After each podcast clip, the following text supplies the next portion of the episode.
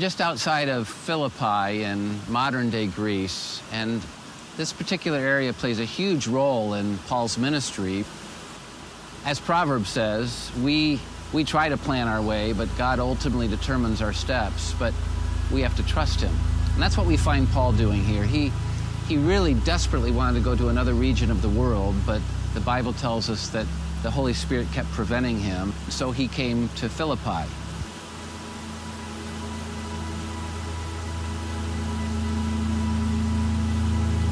One Sabbath, he came to this area to pray, to spend time with God, and he found some women, uh, a woman named Lydia in particular, who was in the business of selling high end purple fabrics. And Paul couldn't help himself. He, he shared the story of Jesus with her.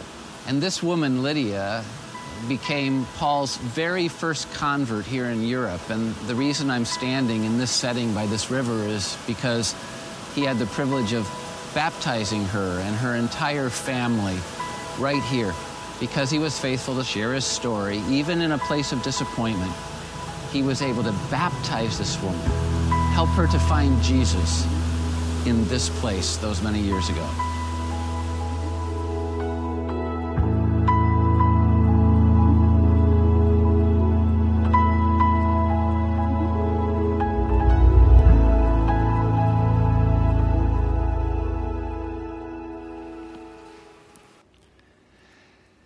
Disappointment after disappointment after disappointment is the only reason Paul found himself in this city we're looking at this weekend called Philippi. And yet, though he experienced disappointment after disappointment, unlike the normal human reaction that we have to circumstances like that, he didn't allow it to fill him with despair. He didn't allow it to turn him away from God and fill him with doubt. He didn't allow it to defeat him. Though he didn't understand what God was doing, he trusted the God that was doing. This is so important because we're not going to understand what God does.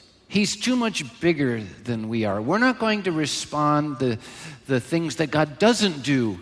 We're not going to understand it. But He's so much bigger than we are. We just have to keep trusting. That's what we find Paul doing in Philippi. He believed with all of his heart, though God was detouring him from his dreams, that God was guiding him and that God was good and that God was right. And so Paul, in his disappointment, remained faithful. And as a result, God was able to use him. In fact, as a result, God was able to use him to reach this woman, Lydia, who became a huge influence for faith. But God used Paul then to reach a multitude of people there. And ultimately, as we'll see, Philippi became a Christ center in the world of that day. And it was because Paul didn't allow disappointment to defeat him. And so, as I stood in the city and kind of retraced his story and understood what he experienced and why he experienced it, I I was forced to kind of deal with the truth that I'm going to share with you this weekend. Because I, I find myself very often heavily influenced by disappointment. I, am one of these human beings that comes with all kinds of expectations um, that I lay over on God and, and feel like He should live up to my expectations. But in so doing, all I'm saying is that really my agenda is more important than yours, God, and what I think is what you should think. And it really messes up my choices and my journey. And so, so this truth just came alive for me in Philippi. Though we can feel as human beings disappointed with God, and we do and we will, God is never disappointing us. I mean, there are so many times when I feel disappointment with God, but those are my human, frail feelings. They're not the truth. The truth is, God is never disappointing us. When, I'm disappointed with God, I, I'm feeling like He's he's making a mistake. I feel like he's failing me. I feel like he's missing out on the story of my lives. I, I feel like he's not watching or paying attention, but all of that is wrong. On the contrary, God is never missing anything, and God is always seeking to lead me in perfect alignment with his perfect will, where I'll ultimately experience the perfection of his fullness in my life. And so, though I can be disappointed with God, He is never disappointing me. And the same is true for you. And boy, does Paul prove this. I just want, I just want you to see how time and time again, and it's so illustrated in what happens in Paul's life in this city, how time and time again he was dealt a hand that gave him disappointment, and yet he still trusted. Here's another one.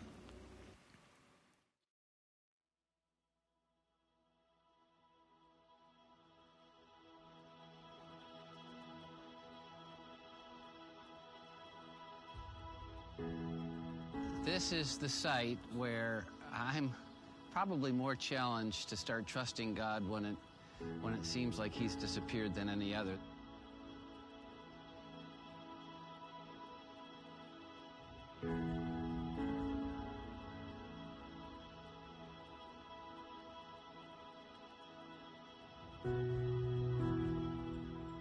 Had experienced disappointment after disappointment, redirection after redirection, and he was trying to faithfully fulfill his call here in Philippi. And he was thrown into this prison with his partner Silas. And, you know, when we get disappointed, we start complaining and whining. And what they did is they kept trusting. And see, that's when God can use us.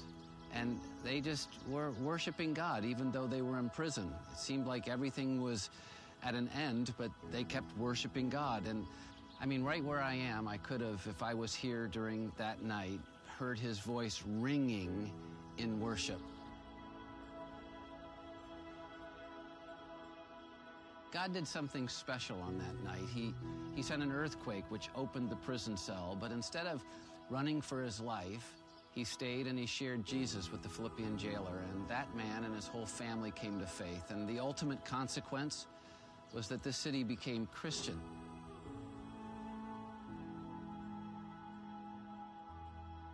There are remnants now of huge churches, even by American standards. And it all happened because Paul and Silas were willing to trust God, even when it seemed like everything was falling apart, even when they didn't understand.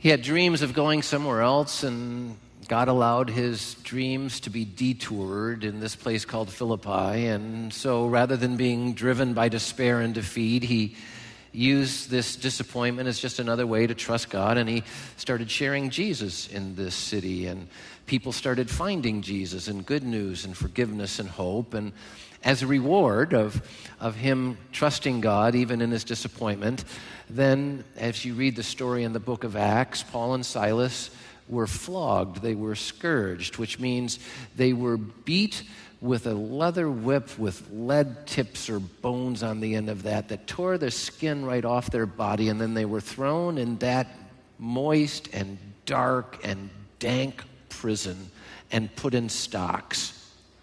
And it was at that point you'd think, well, you know, disappointment, disappointment, disappointment, disappointment. Maybe it's time to get a little despair and a little defeat going on. But, but what they did instead was they started singing hymns of worship to God.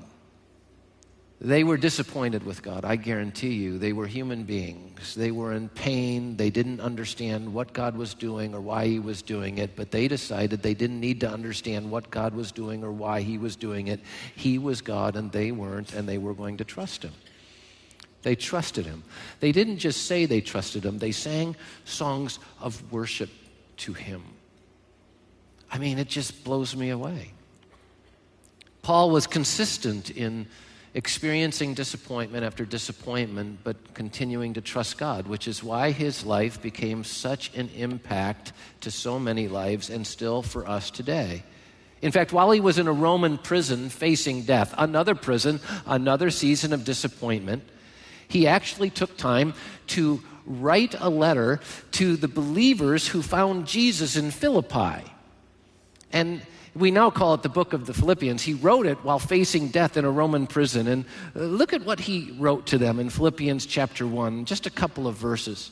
He says, I want you to know, brothers, that what has happened to me has really served to advance the gospel. The disappointment after disappointment after disappointment, pain after pain after pain, prison after prison after prison, has served to advance the story of Jesus in the world, the good news. And so I will continue to rejoice. Now, I don't know about you, but I don't tend to rejoice in disappointment. Do you? When things go wrong, when God seems not to be watching, when my dreams are detoured into all kinds of difficult challenges, I don't tend to rejoice. But he's saying, look at, I live to share Jesus, and all these disappointments have lived for the story of Jesus to expand and grow, and so I'm going to, even here in prison, facing my death, continue to rejoice. And then look what he says For I know that through your prayers, and the help given me by the Spirit of God, the Spirit of Jesus Christ, that what has happened to me, all these disappointments, will turn out for my deliverance. Now, if we could stop there just for a minute, because when I first read this passage, long, long time ago, I said, Oh, he thinks that all the people praying for him is going to bring about his deliverance. Everything will be okay in the end. All of his dreams will ultimately be put back on the table and life will be okay and everything's going to work out for him because if people are praying and he's praying and if he has enough faith, then even though he's in disappointment right now, God's going to work it all out and in the end, he'll live happily ever after. That's what deliverance means, right? But that's not what he's saying at all here because you have to read further.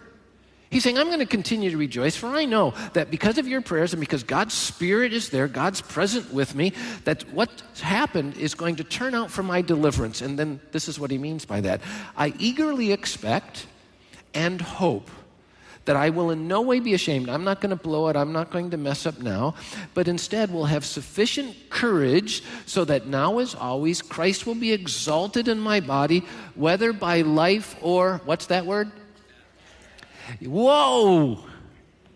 When he was talking about being delivered, he was saying, any way God chooses to work in my life, I'm going to trust and believe it's for my deliverance, whether it's by life or death. And then look what he says. I mean, this puts it all in perspective. Philippians 1, verse 21. For to me, to live is Christ to die is gain. So to live in Christ is to be delivered, to die in Christ is to be delivered. Wow, that sounds a lot like Christianity in America today, doesn't it? Where we're told if you have enough faith, everything will go right. If you have enough faith, everything you ask for will come true. If you have enough faith, happily ever after, that's how you're going to live. Wrong. If you have enough faith, you will trust God when nothing goes right and life is filled with disappointment because God is God. That's where He's at. It's a whole different kind of thing. If you're looking for God to be a genie in the body, your bottle, you're going to have to make up a different God that's in the Bible. We have to trust Him to be God, knowing that we're not. And you know what Paul did? Paul was living. Uh, we have a, we have the Bible, right? And we're, we look into the Bible and we're believing these promises. These are God's words spoken to us. Well, Paul too had the Bible. It was just the Old Testament at the time. And he would look back to what God had promised and, and he would live it in the name of Jesus. And you know what he's doing in, in that jail in Philippi when he's worshiping God in the midst of disappointment? You know what he's doing in Philippi when he keeps trusting God even though he's been detoured from his dreams. He's, he's just living out Proverbs chapter 3, verses 5 and 6. It, it says, Trust in the Lord with all your heart and lean not on your own understanding. In all your ways, acknowledge Him, and hey, God's going to deliver you. He's going to make your path straight, as crooked as they might seem to you. When you don't understand, just keep trusting God. When you're disappointed with God, Trust that He's not disappointing you. He's not failing you. He's not making a mistake. And that's what Paul and Silas did in Philippi.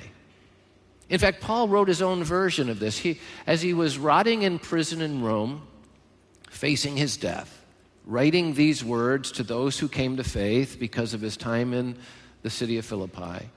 He wrote his own version of Proverbs 3, 5, and 6. You've probably heard it a lot. It's Romans chapter 8, verse 28. And, this is what Paul wrote. And we know that in all things God works for the good of those who love him, who have been called according to his purpose. Now, you know, if I'm living my dreams, you know, I'm, I'm, I'm living in some resort on some mountaintop and everything's going great and all of my dreams have come true and life's a fairy tale and everything that I'm experiencing is good stuff, I can see myself saying, and we know that in all things God's awesome. But I don't see myself in prison in Rome, and these prisons weren't like the humanitarian prisons we have today. They were holes in the ground where water erupted, and you literally were there on cement, in stocks, in water, in absolute misery. And there he wrote, and we know that in all things, even in this prison I rot in, and even in the torture I'm facing and experiencing, and even the death I'm going to experience, we know that in all things God works together for good in the lives of those who love him and who are called according to his purpose.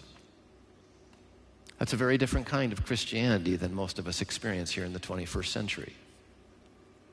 It's the Christianity that Jesus came to give us. It's the Christianity where we experience fullness not because of our circumstances, but because we're filled with the Spirit of God. It's the Christianity where we experience the promises of God not based upon the circumstances of this world, but based upon the reality of God's eternal promises in our lives. It is God's truth alive in us. Paul is proof that when you genuinely trust God, you can be filled with hope even in the worst circumstances.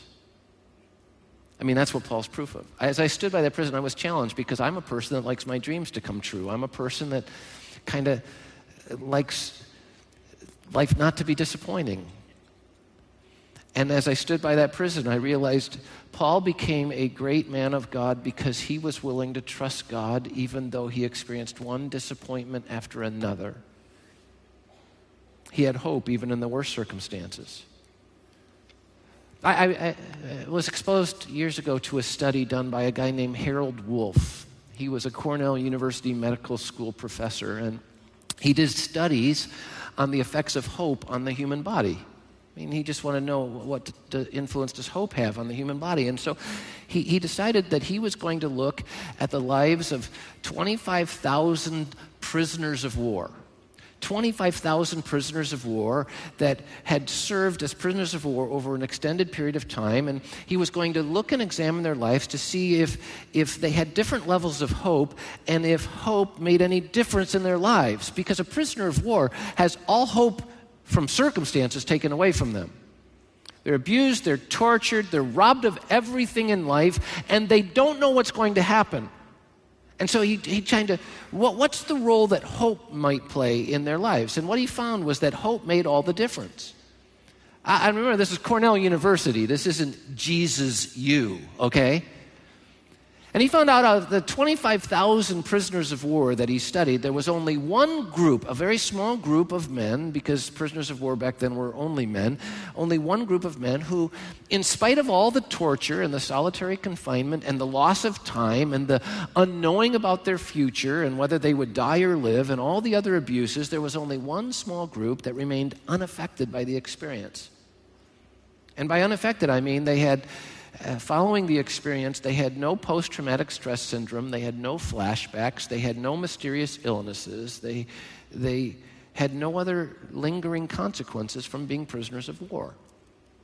And this group had nothing in common in life different ethnicities, different backgrounds, different experiences, different economic and educational opportunities, I mean, different personalities.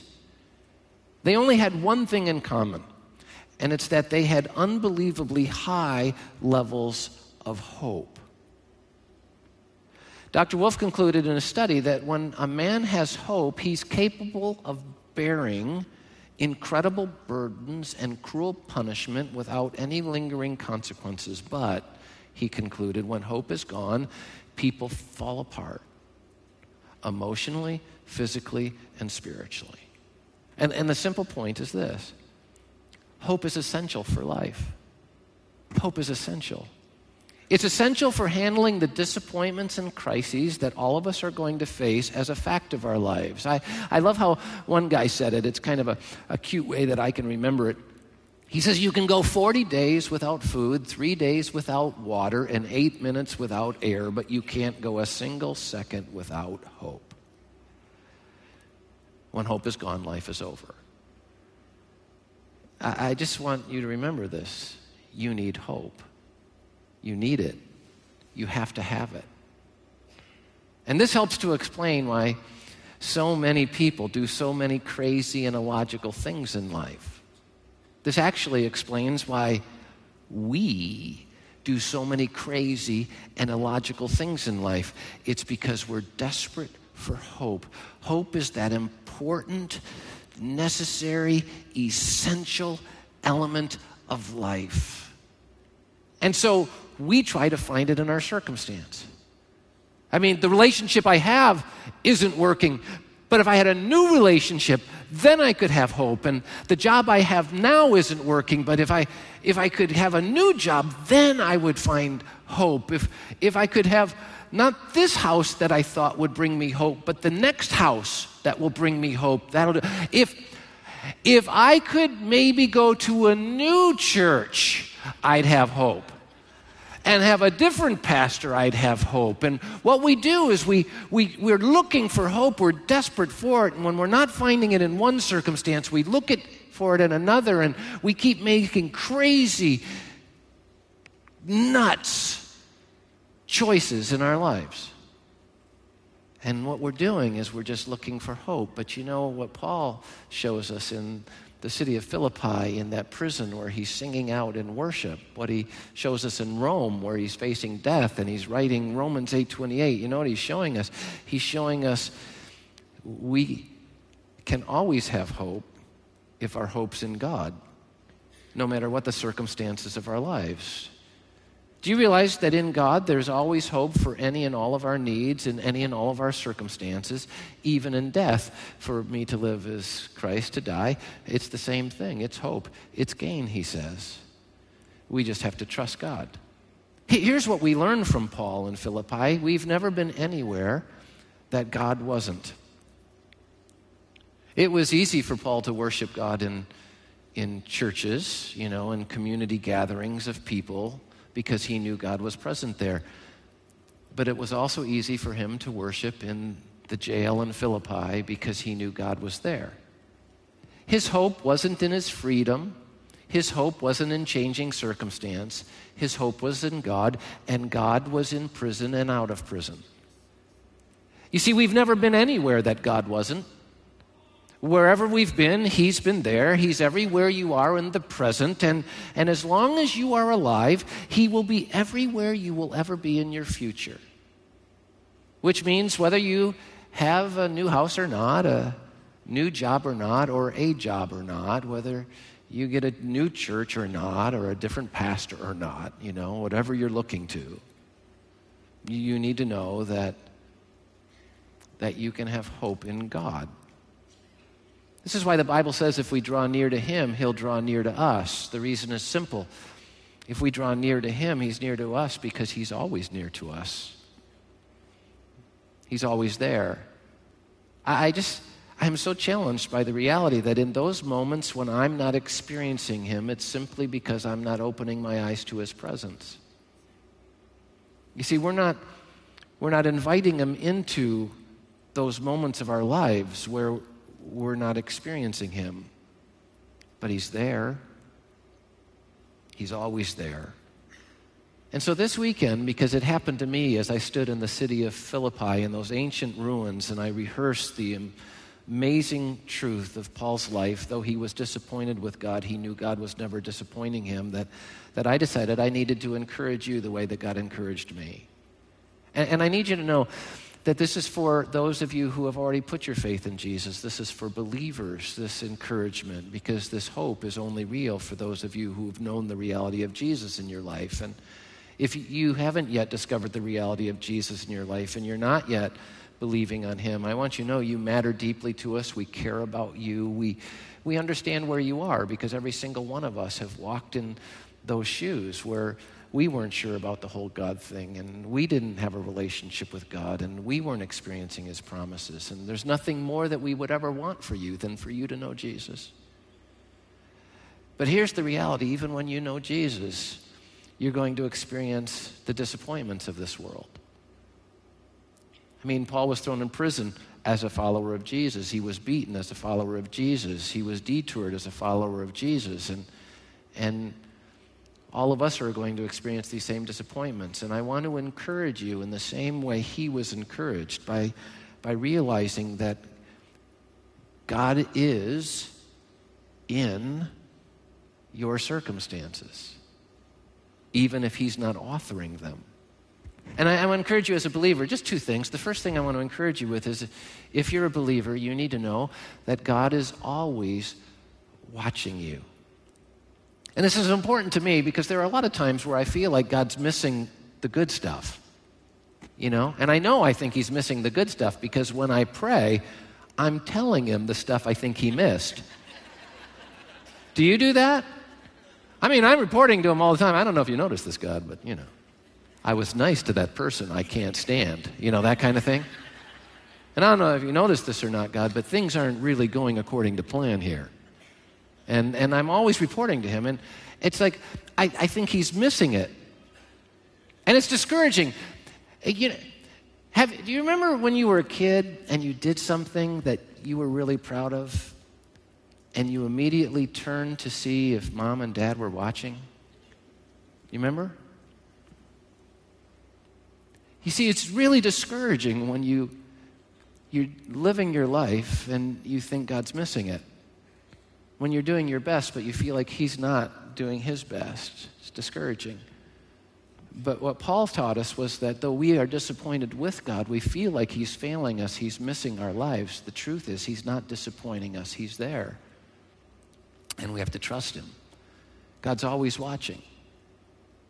Paul really believed the words that God spoke in the Old Testament. That's all he had at the time. And in Joshua chapter 1, verse 9, he really took to heart this reality. God says, Have I not commanded you? Be strong and courageous. Don't be terrified. Don't be discouraged, for the Lord your God will be with you wherever you go. God's always watching. Now, I know there are a lot of things in this world that we can't count on. I hope you noticed what I said.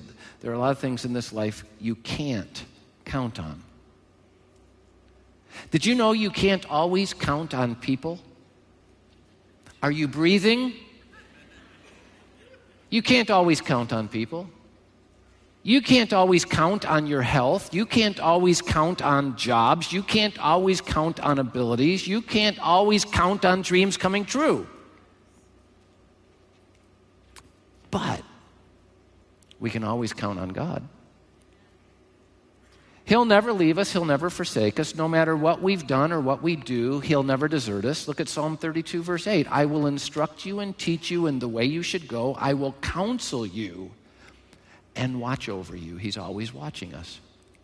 There's tremendous hope in that reality. We never have to turn and know if He's watching. He's watching. He's not missing the events in the story, good or bad. Yes, in life, we're going to have a lot of questions. I mean, stuff is going to happen that we just don't understand. This was true in Paul's life, but as we learn from Paul in Philippi, the one thing we can always know is that God is watching over us, not blowing it. He understands, He sees, and He gets it. Be encouraged. God's watching, He cares. As believers, there's one last thing I want to encourage you with. Yes, you're going to experience disappointment after disappointment after disappointment. But you can know that not only is God always watching you, but God is always working in you. Always. Now, it feels often that He's not working in me. It feels like I'm working really hard for Him and He's missing an action in my life. It's just not true. You see, it doesn't feel good when we get thrown into prison. It doesn't feel good when we get beat to a pulp. It doesn't feel good when we get betrayed. It doesn't feel good when dreams are being detoured. It doesn't feel good when life is going wrong. It doesn't feel good. Disappointment doesn't feel good. But God is bigger than a feeling, and we can know that He's always working in us. We can know it, He's there. Even, even in the worst of times, we have this hope. Uh, of course, it's so easy to lose hope when tragedies strike. It's so easily to lose hope when unexpected tragedies take grip in our lives. But even in those times,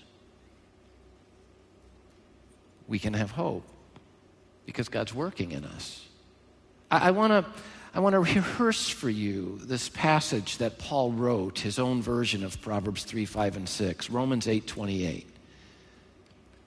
Paul says, And we know that in all things God works for the good of those who love him, who have been called according to his purpose. We know that in all things God works for the good of those who love him, who've been called according to his purpose.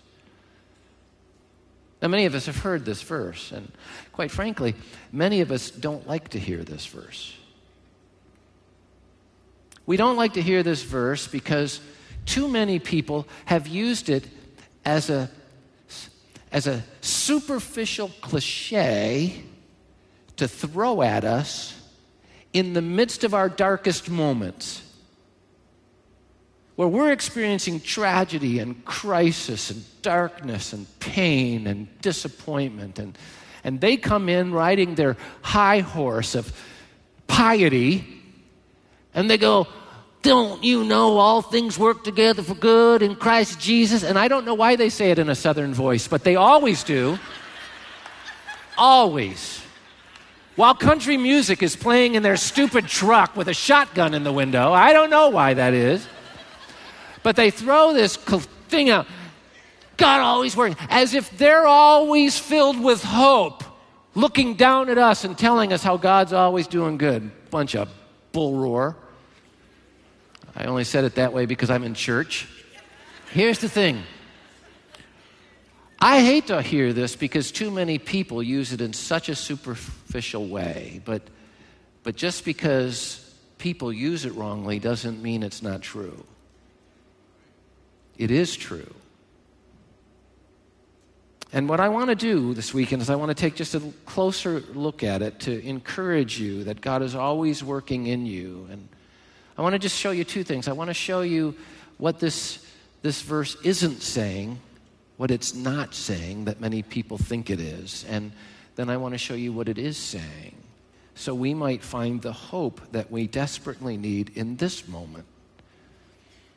When Paul writes this sitting in prison, he's not saying all things work out the way I want them to. And I'm going to tell you, most people who use this verse, that's what they're saying. All things work together for good. This is going to come out right. You watch. I'll get my Cadillac. You watch it. I'm going to get that promotion. You watch it. My dream's to come true. God is not your genie in the lantern, three rubs and you get three wishes. That is not who God is. All things can work together for good when they're in God's hands. But that doesn't mean all things will work out the way I want them to. Can I just tell you the truth? Almost nothing in my life works out the way I want it to. But God is still good, and you can still trust Him. It does not say all things in this life will end with they lived happily ever after. Aren't you tired of fairy tale Christians? Seriously. What a load of manure. I'm being a very good Christian today. I don't know if you've noticed this. Not inside, but what's coming out here is pretty good. This isn't, they lived happily ever after. If you're looking for happily ever after, you're looking to the wrong world. All things do not end happy here on earth. Let me just tell you something. I don't care how much faith you have and how much you read the Bible and how much you give and how much you go to church or even a good church like Northridge. uh, that wasn't very good. I've just gone off my horse. But here's the thing the truth is that every sick person doesn't get well. The truth is, every couple that gets married doesn't have a Cinderella ending. The truth is, every child born doesn't have a wonderful life all things don't necessarily end well or happy, and yet God is so good and can be trusted. Here's what the passage does say We know that God causes all things to work together for good. We know it. We know it. Paul is saying we don't wish, we don't imagine, we don't delude ourselves, we don't have to have false hope, we don't have to fill our lives with new things and new places and new people and new pleasures. We, we don't have to have positive thinking about how all things are going to work together for good. On the contrary, we know they do. It's a certainty. Hope is not optimism. Hope is not the conviction that something will turn out well the way we want it to. Do you know what hope is? Hope is the certainty that something makes sense regardless of how it turns out because God makes sense. And what is it that we can know for sure? Well, Paul says it that God causes all things to work together for good, that, that God causes it. We're living in a world where, where people believe in fate and people believe in chance and people believe in good fortune and people believe in karma. But the truth is, it's God that will ultimately cause things to work together for good. He's the only one that can cause things to work together for good with all the bad that we're doing and others are doing in this world. He's the master designer, He's the master planner, and He's the only one can do it. And if you don't turn to Him, you'll never experience what only He can do. Paul said, I'm in prison because of the bad choices of other people, but I am going to not turn away from the only one that can design a better plan for my life out of this junk. He was going to trust God because he knew that God can cause even the bad choices of other people to produce something good. We know, he says, that God causes all things to work together for good. All things. That included being in prison, beat to a pulp in Philippi. And it includes everything you and I will ever face in life. All things. God can take all things and work them together for something good when we trust Him. That means unemployment, divorce, miscarriage, failure, unexplainable accidents and tragedies, mistakes we make in our own life, and mistakes others make that bring pain into our lives. God has the capacity to take all things when we trust Him and work them together for good. Now, I, I don't want you to misunderstand. He's not saying all things are good. All things are not good, friends. He's saying that all things, even the worst of things, God can take when we trust Him, and He can design ultimate good out of it. God causes all things to work together for good. Work together. Too often I look at the individual events of my life and I judge them on the basis of that sole event. But you know, life isn't woven together based upon one event. God takes all of the events of my life the good, the bad, the horrific, and the beautiful. And He's able to cause them together when mixed together to produce something that is ultimately good. And so I have to trust Him in the good and in the bad. But what I want you to know that what he ultimately says is that all things God causes to work together for good in the lives of those who love him. Without God, nothing will work together for good. Nothing.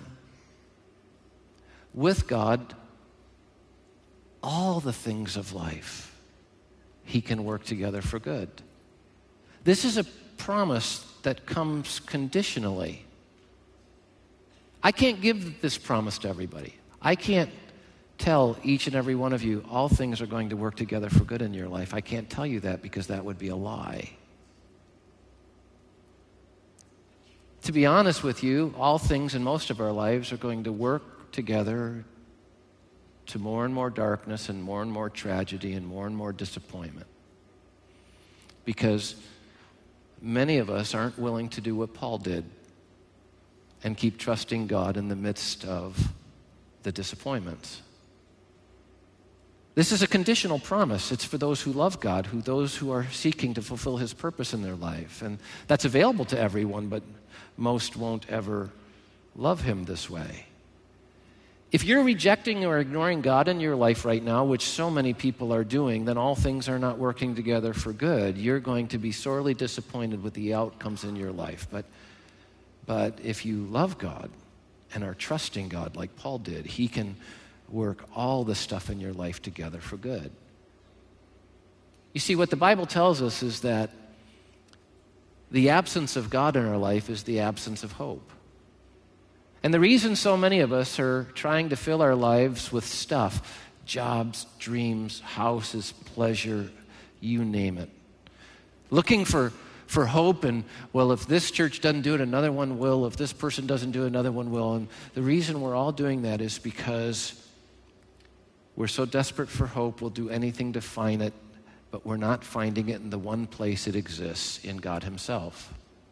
Ephesians 2:12 says, "Remember that at the time you were separate from Christ, you were without hope because without Christ you were without God in the world." If you're living without God in your life, you're living without hope. And this is why most people are so desperate for hope because they don't have God in their lives. I don't know what you're experiencing in life, but I do know what you need. You need God. Because in Him is the hope you're so desperate for. We pray for we pray for the water we need. We pray for the air we need. We, we pray for all the circumstances that we need because we think that's where hope comes from. That's not where hope comes from. There's only one thing we need, and that's God. And when we have Him in life or in death, we have what we so desperately need to live hope. And you know what the good news is? Not everybody will love God, not everyone will experience all things working together for good, but anyone who wants to can. Hope's available to you. Look at John 1:12. But as many as receive Jesus, God gives them the power, the right, the opportunity to become his child.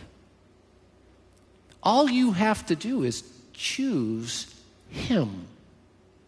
And when you choose him, then all of a sudden what you find is that you've chosen what you need more than anything else hope. I, I, I want you to know that in this world, you're going to face all kinds of circumstances that will be hopeless.